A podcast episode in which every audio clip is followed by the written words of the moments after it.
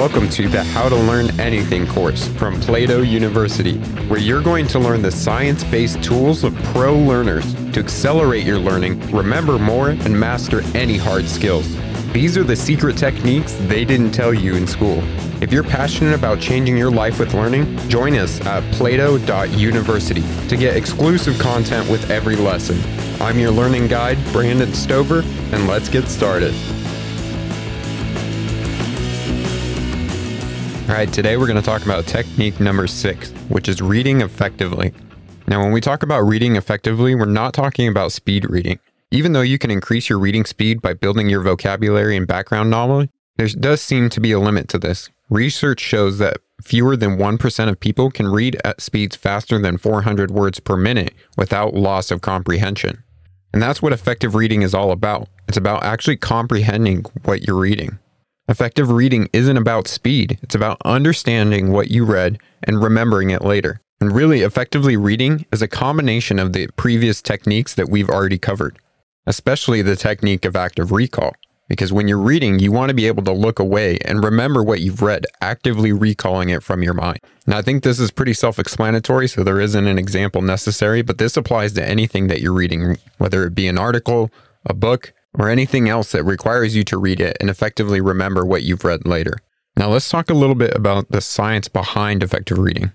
To better understand what you can do to read effectively, it can help to first know a little bit about the reading process itself. When you read a word, say car, you first recognize the word.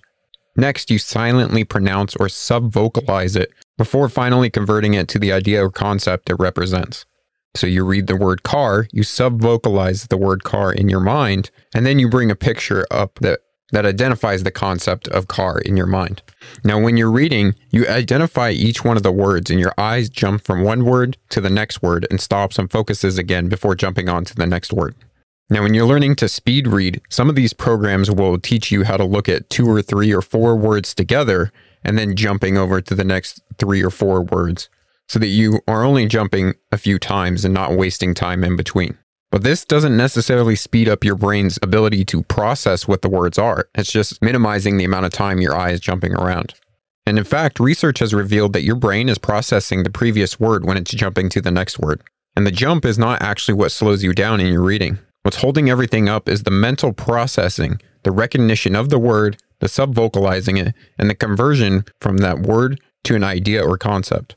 So if you try to increase your reading speed by cutting back on focus stops and jumps, you're not really addressing the real constraint on your reading speed. If you do want to read faster, you need to speed up the word recognition and conversion to concept. And this is done by having a good vocabulary, a good understanding of different concepts, the right foundational and background knowledge, and of course, plenty of experience with reading. Now, what's the benefit of becoming a better and more effective reader for you? Well, there's the old cliche that all leaders are readers. But really, one of the benefits of reading is that it allows you to master the best of what other people have already figured out. But this is only true if you can remember and apply the lessons and insights from what you read. Now, when it comes to effectively reading, at Plato University, this is largely a practice you will conduct on your own. We will always try to cite and point you to material that's worth reading, but you must make the decision if it is worth your time to read that material. And sometimes it's not going to be, and that's okay. Now let's talk about a process that you can apply to start effectively reading for yourself. And we're going to go over a few techniques here. The first thing is is deciding what to read, which is very very important. You only have so much time in a day, so much time in your lifetime to read a certain number of books. So what you want to do is choose great books and quit the really crappy ones. You know, this isn't school and there is no required reading list. Focus on some combination of books that one, stand the test of time, two, pique your interest, and three, resonate with your current situation. The more interesting and relevant we find a book, the more likely we are to remember its contents in the future. And remember, if you start reading a book and it's just not grabbing your attention or it seems like it doesn't apply to your life, you don't need to finish it. You can actually quit the book. It's totally fine. Once you realize that you can quit bad books, or reading anything for that matter, without guilt, everything changes. Putting a bad book down creates the opportunity and space for a great book. So skim a lot of books, read a few, and immediately reread the best ones twice.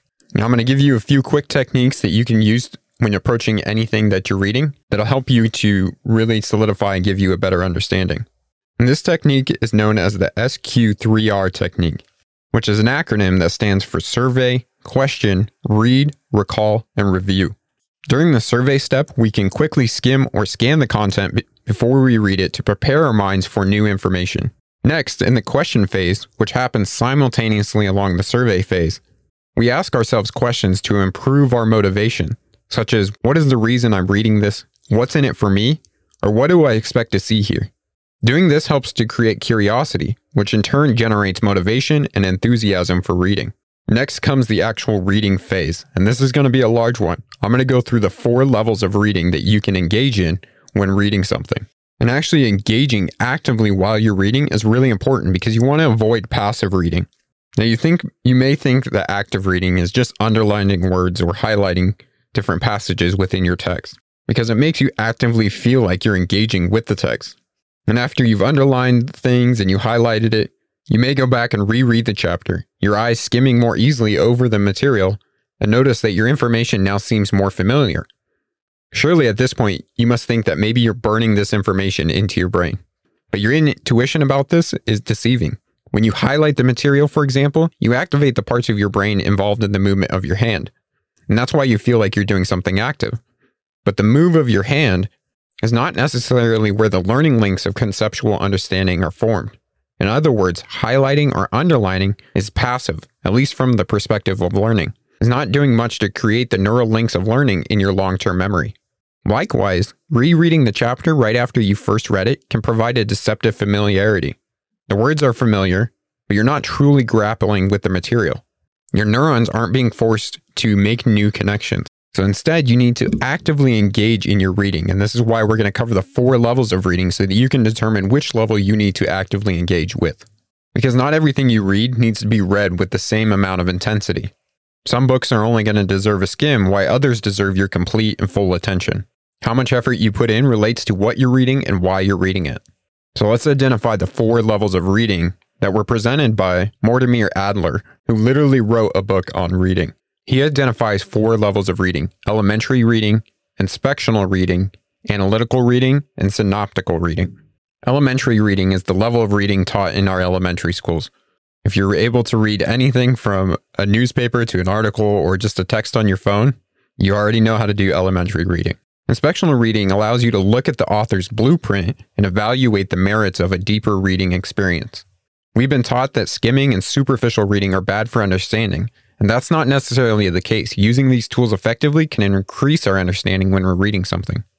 So there's two types of inspectional reading systematic skimming and superficial reading.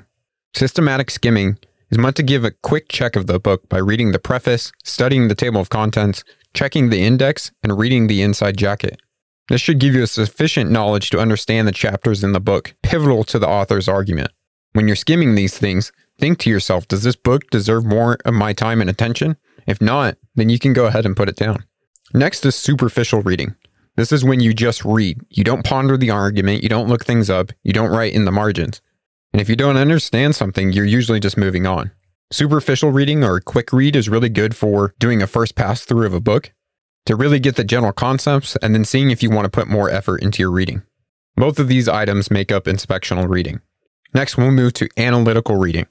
A quote by Francis Bacon said that some books are to be tasted, others are to be swallowed, and a few are to be chewed and digested. You can think of analytical reading as doing that chewing and digesting. You're really diving into what you're reading and thinking it from it from an analytical perspective. At this point, you start to engage your mind and dig into the work required to understand what's being said. When doing analytical reading, there are four rules. You need to classify the book according to the kind and subject matter, so building on previous concepts that you already have in your mind and where does this book fit in. Second, state what the whole book is about in the utmost brevity. So, could you give a quick synopsis of the book and what it's about? The third rule is to enumerate its major parts in the order and relation and outline these parts as you have outlined the whole. So, where does everything within the book, the major concepts, start to fit in with one another? And finally, define the problem or the problems the author is trying to solve. What was the reason he wrote this book? Why did she decide to spend so much time in writing in order to have you read it? The fourth type of reading is synaptical reading. And this is also known as comparative reading, and it represents the most demanding and difficult reading of all. This involves reading many books on the same subject and comparing and contrasting ideas, vocabulary, and arguments between those books. The goal is not really to achieve an overall understanding of any one particular book, but rather to understand the subject and develop a deep fluency of the entire knowledge base. There are five steps in synaptical reading. First, find the relevant passages. You need to find the right books and the right passages within those books that are most relevant for fulfilling your needs. So you may need to go back and do an inspectional reading, remember a quick read through all the different books to really figure out how they start to piece together. The second step in synaptical reading is bringing the author to terms. When you're doing analytical reading, you have to identify the key words and how they're used by the author. This really gives you a grammatical framework of what each author is saying so that you can start seeing when a word is being used by one author in this book and a different word is being used by an author in the other book, but they actually signal to the same concept. And it's best to start taking some of these words and then put it into your own words so that you build concepts in your own mind. The third step in analytical reading is getting the questions clear. Rather than focusing on all the problems that the author is trying to solve, focus on the questions that you want answered. Think about the questions that drove you to read these books and how the different authors are providing answers to that. Sometimes we may not get an answer to our questions because they may not have been seen as questions by the authors that are writing about it. The fourth step in analytical reading is defining the issues. If you've asked a clear question to which there are multiple answers, then an issue has been defined. Opposing answers, now been translated in your own terms, must be ordered in relation to one another. Understanding multiple perspectives within an issue helps you to inform an intelligent opinion. So as you read, you're answering your own questions, but you're also starting to see the other side or other viewpoints. And now you're really beginning to formulate your own opinion about the material. And the fifth step in analytical reading is analyzing the discussion. It's pretty presumptuous to expect we'll find a single unchallenged truth to any of our questions when we're reading. Our answer is the conflict of opposing answers. The value in this discussion is you will have all of these authors to help you to formulate this opinion. As you do this, you've now created a more informed opinion and understanding of the subject matter after going through this reading. So, your job whenever you're approaching something to read is to figure out which level of understanding or which level of reading you need to do for that piece of reading. Now, to be even more actively engaged when you're reading, something that you can do is take notes. And there's a couple techniques that I'm going to show you here. The first is taking notes with a blank sheet, and the second is a strategy using conventional notes. Now, the blank sheet primes your brain for what you're about to read and shows you what you're learning. So here's how it works. Before you start reading a new book, take out a blank sheet of paper. Write down what you know about the book or subject you're about to read and create a mind map, something that we discussed before. After you finish reading a certain part of the book, spend a few minutes adding to the map with a different color. During this time, trying to actively recall what you read without looking at the book. Then, before you start your next reading session, review the page in the mind map that you have there and continue this process of adding to the map as you go through the book. When you're done, you can put these blank sheets into a binder that you can periodically review to refresh yourself of the different information that you've read over the years. The reason this works so well is when you first start with a blank sheet, you're forced to search your memory and put onto paper what you know or what you think you know about a subject. And as you read, you literally see that knowledge grow as you add new knowledge to the foundation. Sometimes even removing things you thought you knew before. Now, as you're reading, your cognitive fluency in the subject grows, you'll start connecting ideas across disciplines, disagreeing with the authors about specific points, and developing your own ideas. Now let's talk about the second strategy of note taking, which is taking conventional notes. At this point, you can forget that the teacher ever yelled at you for writing in your book when you were a kid. If you bought the book, it's your property, and that means you can write in the margins. And what are you going to write in the margins? Here are a few things. At the end of each chapter, write a few bullet points that summarize the main idea or specific point. Use your own words and not the author's. Try and connect it to something in your life, a memory, or another idea that you know. Also, make note of any unanswered questions that you had while reading the book. Then, when you're done with the book, put it down for a week. And afterwards, pick up the book again and go through all of your notes. In a lot of cases, reading your notes will be as good as rereading the book again. On the inside cover, write out the main idea of the book using your own words. If you find yourself stuck, then you can go back and review your notes. Writing is the process by which we often discover we don't know what we're talking about. So, writing down these ideas in front of the book is going to help you find the knowledge gaps that you still have. Additionally, you can even make a custom index on the back cover with themes or topics that you want to regularly revisit. Now, when you're writing in the margins, you can have a conversation between you and the author, asking them questions, writing out ideas in your own words, clarifying different points, or connecting ideas that you've read from another book. Then you can take all of these notes and start creating yourself a summary. So, so far in the SQ3R technique, which is survey, question, read, recall, and review, we've covered survey, question, and reading. And we've also gone over the four levels of reading and some different ways you can take notes to be actively reading. Now let's move on to recall. After you've finished reading a passage or maybe the entire book, you want to practice recall. Attempt to remember what you've read, and this happens after reading each paragraph, page, or chapter depending on the density of the material. Now, one of the best ways to read actively is to use the ne- technique we've already discussed earlier, which is active recall.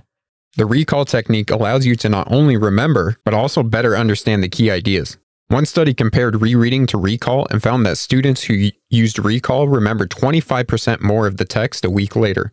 Another study showed that recalling material one time doubled the long term retention, while repeated recall resulted in 400% improvement in retention. Now, we've previously discussed active recall, but when it comes to reading, here's a more concrete rundown of how you can do it. Read a page as carefully as you can, trying to pick out the key ideas. Then look away and either tell yourself or write down those key ideas. Now, if it's really, really difficult to do that, then reread the text. And yes, it's totally fine to reread, but this time try and pay closer attention to what you're reading. Additionally, you can try and attempt to recall what you read the very next day. And this allows you to check whether you've placed the information in your long term memory or not. As we discussed earlier when note taking, you can also try and recall information rather than just looking at the book when you're taking your notes. And finally, moving on to the last part of the SQ3R, we review our material. We analyze the content from multiple perspectives. We assess what we've learned and try and connect it to previous knowledge. And believe it or not, the most effective readers spend more time on this step than any previous step combined. And that's because if you don't review the material, both immediately after and in increasing intervals, everything you've done so far is useless. You'll just forget it in the long run. We also perform spaced repetition on the material for extended period of time, which means coming back and visiting the material, looking over the concept, recalling it from our memory to really embed it in our long-term memory. So our activity today to try and practice this technique is to choose something to read, maybe an article or a chapter in a book and go through this process using SQ3R. Survey what you need to read, ask yourself questions about it, decide what level of reading you need to do, and actively take notes during that reading, then recall the information once you've done and read that passage. And finally, create summaries and notes that you can review later so that you retain the information long term. Thank you for taking the How to Learn Anything course. To get everything you need to become a pro learner, including advanced resources, personal coaching, and a community of passionate learners just like you, then visit plato.university slash courses slash learning and join us for free. Again, that's plato.university slash courses slash learning. This course was produced by Plato University, where students turn passions into purpose and learn skills to change the world. Learn more at plato.university.